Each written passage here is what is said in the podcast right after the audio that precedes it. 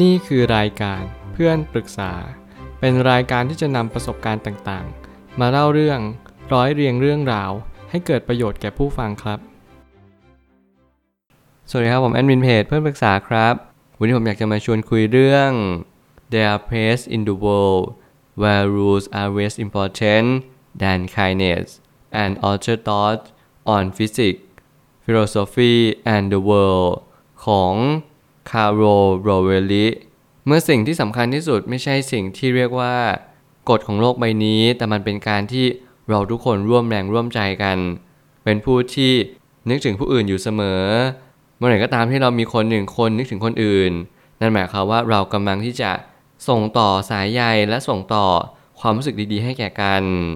โลกเราใบนี้ไม่ได้มีสิ่งที่สักสำคัญไปมากกว่ามวลมนุษยชาติ ผมพยายามเปลี่ยนแปลงบางสิ่งบางอย่าง นั่นคือตัวของผมเอง และไม่ว่าอะไรจะเกิดขึ้น สิ่งหนึ่งที่เราต้องตามมานั่นก็คือ ตัวตนเดิมแท้ที่เรากำลังถูกเปลี่ยนแปลงไป เราทุกคนกำลังมีตัวตนเดิมแท้ และเราทุกคนก็จะมีสิ่งที่เรียกว่าการเปลี่ยนแปลงอยู่อย่างนั้นตลอดเวลา สิ่งหนึ่งที่เราไม่สามารถเปลี่ยนแปลงได้เลยนั่นก็คือ นิสัยใจคอ หรือว่าสันดานดิบที่เราฟูมฟักมาอย่างยาวนานแถมมีผู้คนมากมายเนี่ยพยายามเสาะแสวงหาความจริงอยู่ข้อหนึ่งว่า เราสามารถที่จะเปลี่ยนแปลงทุกสิ่งทุกอย่างได้หรือเปล่า ไม่ว่าจะเปลี่ยนแปลงตัวเอง ไม่ว่าจะเปลี่ยนแปลงโลกใบนี้ รวมไปถึงเปลี่ยนแปลง ทุกสิ่งทุกอย่างที่เราอยากให้มันเปลี่ยนแปลงไป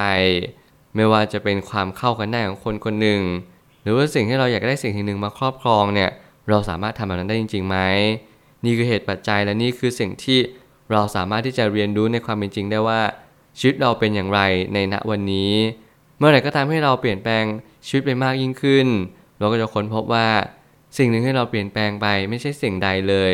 แต่นั่นคือความดีของเรา ยิ่งเรามีความดีมากเท่าไหร่ เราก็จะยิ่งมีชีวิตที่สุขสมบูรณ์ และส่งพลังมากยิ่งขึ้น ผมไม่ตั้งคำถามขึ้นมาว่า ถ้าเราลองเรียนรู้สิ่งต่างๆ มากมายบนโลกใบนี้ เราจะค้นพบว่าตัวเรานั้นเล็กน้อย แทบไม่มีความสำคัญใดๆต่อโลกใบนี้เลย เมื่อตัวเราเล็ก จิ๋วเดียวของโลกใบนี้ ผมชอบเปรียบเทียบตัวเองเหมือนกับธุลีของจักรวาล มื่อเราเป็นผงธุลีอันน้อยนิดของจักรวาลบนโลกใบนี้ เราจะมีความสำคัญได้อย่างไร แต่ผมเชื่อว่าเราเป็นผงธุลีที่อาจจะมีแสงประกายระยิบระยับยามค่ำคืน หรืออาจจะเป็นผงธุลีที่มีประโยชน์และมีคุณค่า ในเมื่อยามที่เราจำเป็นต้องใช้มัน เมื่อเรามีประโยชน์เมื่อเรามีคุณค่า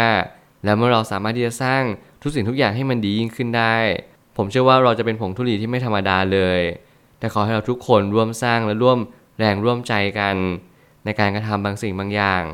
ไม่ว่าจะเป็นการเริ่มต้นของการคิดดีพูดดีและทำดีสามสิ่งนี้แหละจะทำให้เรามีคุณค่ามากยิ่งขึ้น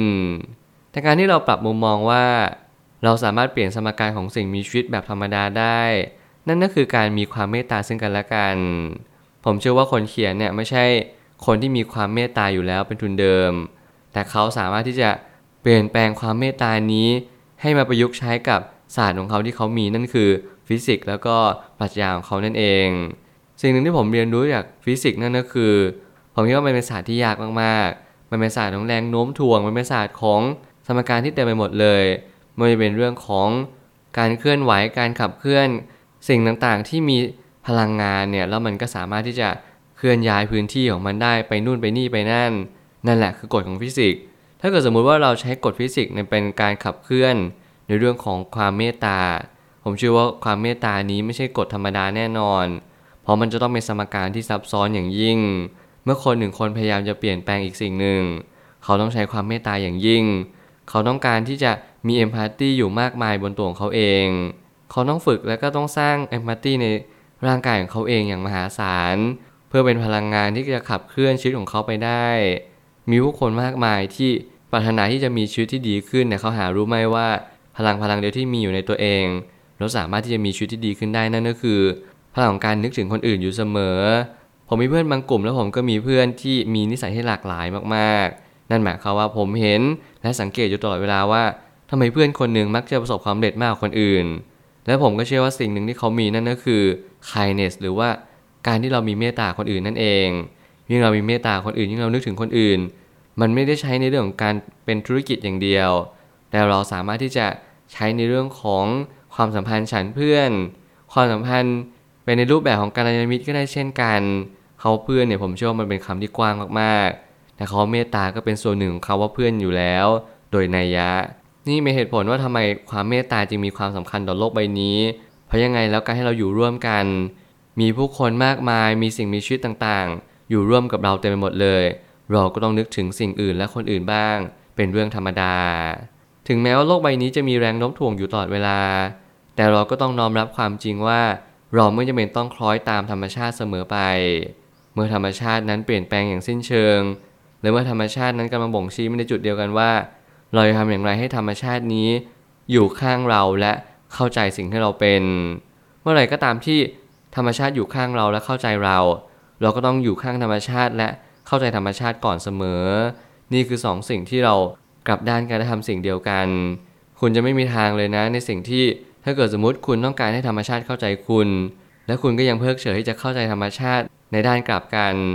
นี่เป็นสิ่งเดียวและสิ่งสุดท้ายในชีวิตของเรา ทุกๆคนว่าเราต้องเข้าใจบางคนและบางสิ่งเสมอ เราอย่าไปในจุดที่ว่าเราต้องเข้าใจคนอื่นตลอดเวลา หรือว่าต้องเข้าใจตัวเองทั้งวีทั้งวัน แต่ขอให้เราทุกๆคน เรียนรู้ที่จะเข้าใจตัวเองและผู้อื่นอย่างเท่าๆกัน แบ่งเวลาจัดสรรปันส่วน ในจุดที่เรียกว่า เราจะต้องเข้าใจผู้อื่น ในตามฐานะที่เขาเป็น และเข้าใจตัวเองในฐานะที่เราพอที่จะทำได้ นี่ยังเป็นความสมดุลและความสมมาตรของชีวิตสื่อไป โลกใบนี้กำลังเชื่อมต่อกับจักรวาล และจักรวาลนี้กำลังเชื่อมต่อกับสิ่งมีชีวิตทั่วทุกภพซึ่งการที่เราเข้าใจแบบนี้ ก็เป็นเพียงแค่เสี้ยวของความจริงเสมอ เมื่อเสี้ยวของความจริงกำลังปรากฏเด่นชัดขึ้น นั่นก็จึงเป็นเหตุผลที่ว่าเราจำเป็นจะต้องเงี่ยหูฟังสับตาฟังโลกใบนี้บ้างว่าโลกใบนี้กำลังขับเคลื่อนไปอยังทิศทางใด เมื่อโลกใบนี้กำลังเปลี่ยนแปลงหรือถูกเชฟ เราแค่เรียนรู้รับมือกับมัน ทุกคนมีหน้าที่ทุกคนมีภารกิจ และผมก็เชื่อว่าทุกคนที่เกิดมา มีหน้าที่และภารกิจที่ต้องพึงกระทำถ้าเกิดสมมติเราเป็นมนุษย์คนหนึ่งหรือเป็นสิ่งมีชีวิตสิ่งมีชีวิตหนึ่ง ผมเชื่อว่าเราทุกคนมีภารกิจที่ต้องได้รับการมอบหมายอยู่แล้วนั่นก็คือ มีส่วนรับผิดชอบต่อสังคมและธรรมชาติสื่อไป เมื่อเรามีส่วนรับผิดชอบ เมื่อเรามีส่วนที่เราต้องดูแลซึ่งกันและกัน เราก็จึงควรทำพอเราควรทำปุ๊บ เราก็จะมีความรู้สึกที่จะลงใจมากขึ้น ในอนาคตเราก็จะมีความคิดว่าการที่เราต้องทำบางสิ่งบางอย่างเนี่ย มันอาจจะสมควรแก่เหตุก็ได้ เมื่อเราทำบางสิ่งบางอย่างที่มันมีคุณค่ามากขึ้น แน่นอนว่ากฎทุกอย่างบนโลกใบนี้ก็ไม่สำคัญ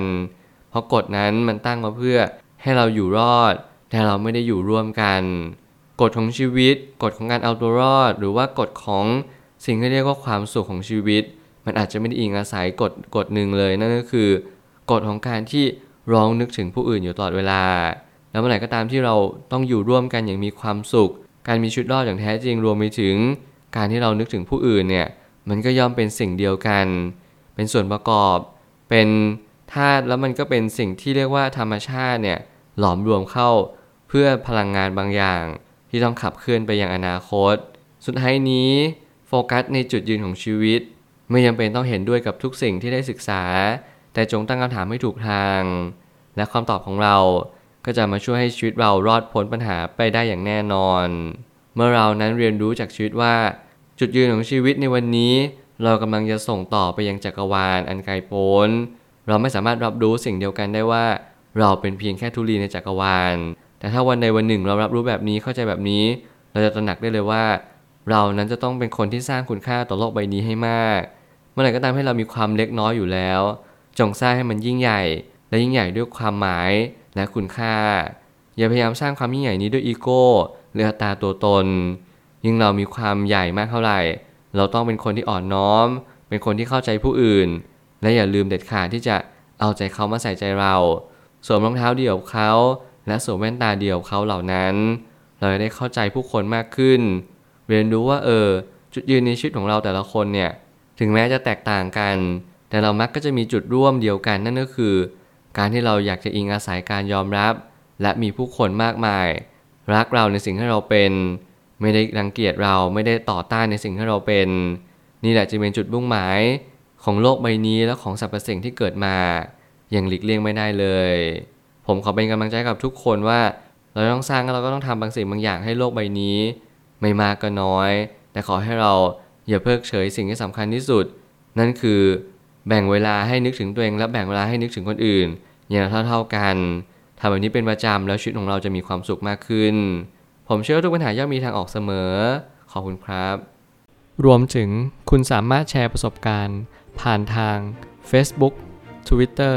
และ YouTube และอย่าลืมติด Hashtag เพื่อนปรึกษาหรือ f r ร e n d t a l k ด้วยนะครับ